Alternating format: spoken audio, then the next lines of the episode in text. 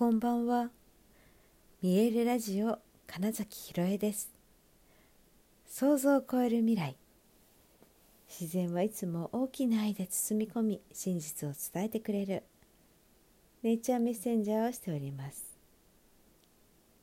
はい改めましてこんばんは。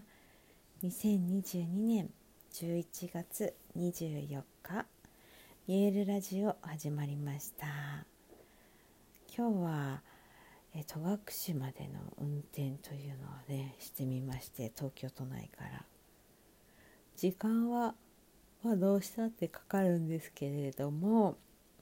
でもね思ったより混んだりもしてなくて、うん、なかなか滑らかに進んだこともありうんまあ合わせたらおそらく8時間とかもうちょっと運転はしてるんですけど往復でね。うん、なんともないのでやっぱりあまあ車がね多分いいっていうのと私自身が多分運転することがね、うん、好きか嫌いかでいうと多分好きなんだなっていうのが体で体の状態で思いました。あんま疲れたなみたいなのもなくて。それがね自分でもびっくりなんですけど、うん、むしろなんか誰かの車に乗せてもらってるみたいな方が疲れるかもしれないなとかもちょっと思ったりしてね、うん、それもなんか新しい発見ですよね。やっぱりやってみないとわからないことですね。あのレンタカーで、えー、あんまりそのなんていうのな？自分が初めてのうん車？っていうどんなものかがわからないっていう状態で走るのともまたやっぱ違ってここ数日の間でだいぶ馴染んできたっていうのもねあって、うん、良い良い時間でしたね。でこうはしあの行きで走りながら、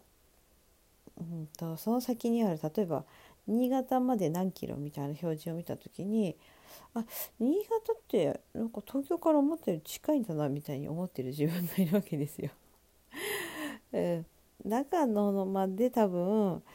300キロとかなんですけどで、うん、とさらに走っていて例えば新潟まで200いくつとか出てくるといやなんか近いじゃんみたいな 思いました。慣れっていうこととも言えるとは思うんですけど慣れている、うん、慣れていることって安心して、えーと、力を入れすぎないでできるじゃないですか。ね、だけどあまりにも初めてのこととかって、えー、無意識の力みみたいなのも入るわけですね。全然緊張してない風であっても、えーと、体とか、まあ、脳とかは初めてだな何だろうこの感じ知らないなってなっているので初めてのことをやる時っていうのは何かしら、えー、やっぱりね、本当に力が抜けてねできているかというと、まあ、実は入っちゃうってことですね無意識でね。と思うともう一回だから2回目例えばあと3回目っていうぐらいのの鳴らし運転っていうんですか？な慣れ慣れることができると経験したよってなると全然その感覚って変わってくるわけですね。そうたまに話しますけどだからこそその初めてという体験てすごい貴重だなっ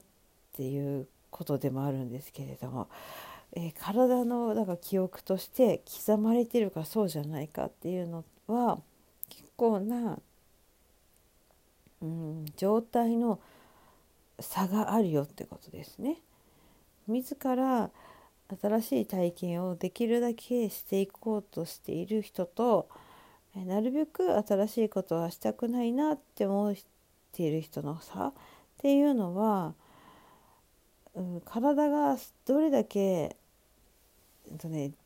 なんだ順応できるかっていうんですかね。適応できるか。うん、その差はすごいあるんじゃないかな。きっと初めてのことにをなるべくなるべくやろうとしている人にとってはえっ、ー、とね恒常性が働きにくいんだと思います。恒常性って、えー、同じようにしておこうってする力ですよね。変化を嫌うってことなんですがうん命生命の危機という意味でもできる限り、え安心安全と言われているところにいたいなと思っているわけです。で、えー、分かりやすく黙っているというか人と会わないことでそれを守ることもできますし、えー、なるべくルーティンと言われている同じことを繰り返すということによって、えー、その変わらないでいられるよという安心感にはつながるんですけど反対にちょっとでも変わろうとすると抵抗が出てきてしまうんです。だけども小さなことでもいいから初めてだなという体験をなるべく繰り返す、えー、例えばですけどその3回以上しないとかってするだけで明らかな変化、えー、違いというものを得ることができるのででかなんだ変わっていく違うことをすることが当たり前になっていくわけですねその人にとっては。うん、どんどんとねそこの、うん、体とか脳の仕組み的な変化をむしろ好むというかに変わることはね変化をもうそもそも望まない状態とのこの違い分かりますか？今じゃ随分違いますよね。うん、なので、えー、いろんなこと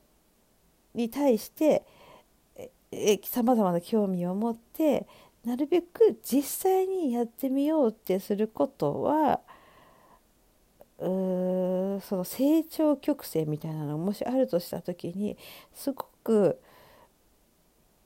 えっ、ー、と差がカーブの差が生まれるじゃないかな。急に、えー、飛びなんていうんですか飛び上がる。うんなんていうの？なんて表現すればいいのかちょっと分かんない。そう。ぐっと大きな変化を遂げることが多分できるのも実はちょこちょこと、えー、新しいこと初めてのことにをやり続けている人の方かもしれないなとふと思いました。はい、そんな風にして、えー、初めてのことっていうのの、うん、体や脳みそへの刺激というものはかなりのなんとねいい意味での負荷ストレスだなって感じるわけです。これを自ら選び取ることができるということがいやきっとね、と進化？につながるんじゃないかなっていうことですね。進化とはどれだけ適応し続けられるか柔軟性があるのかってことだったりするなってやっぱり起こる生き残れるのってそこかなっていうふうに思うとです。一応それを定義としたらですね。じゃあそうそうそう進化するとはとか。うん、残生き残れるのはみたいなのの捉え方で言うとってことでしたね。はい。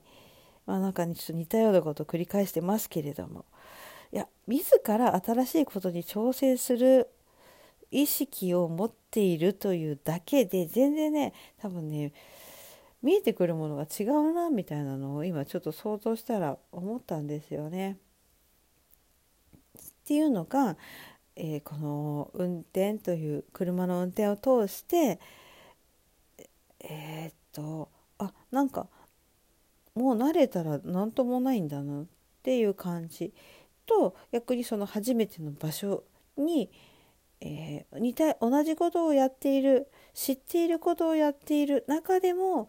えー、新しいことを発見することができる新しいものにチャレンジすることができるんだみたいなことをなんかね、えー、感じたのでちょっとまとめてみました。はい、まあ、そんなわけで明日も何かきっと新しいことを見つけて、うん、挑戦してみたいなって思う、まあ、そんな新月の夜でした。はいということで、えー、本日もご視聴くださりありがとうございました。2022年11月24日見えるラジオ金崎ひろえでした。おやすみなさい。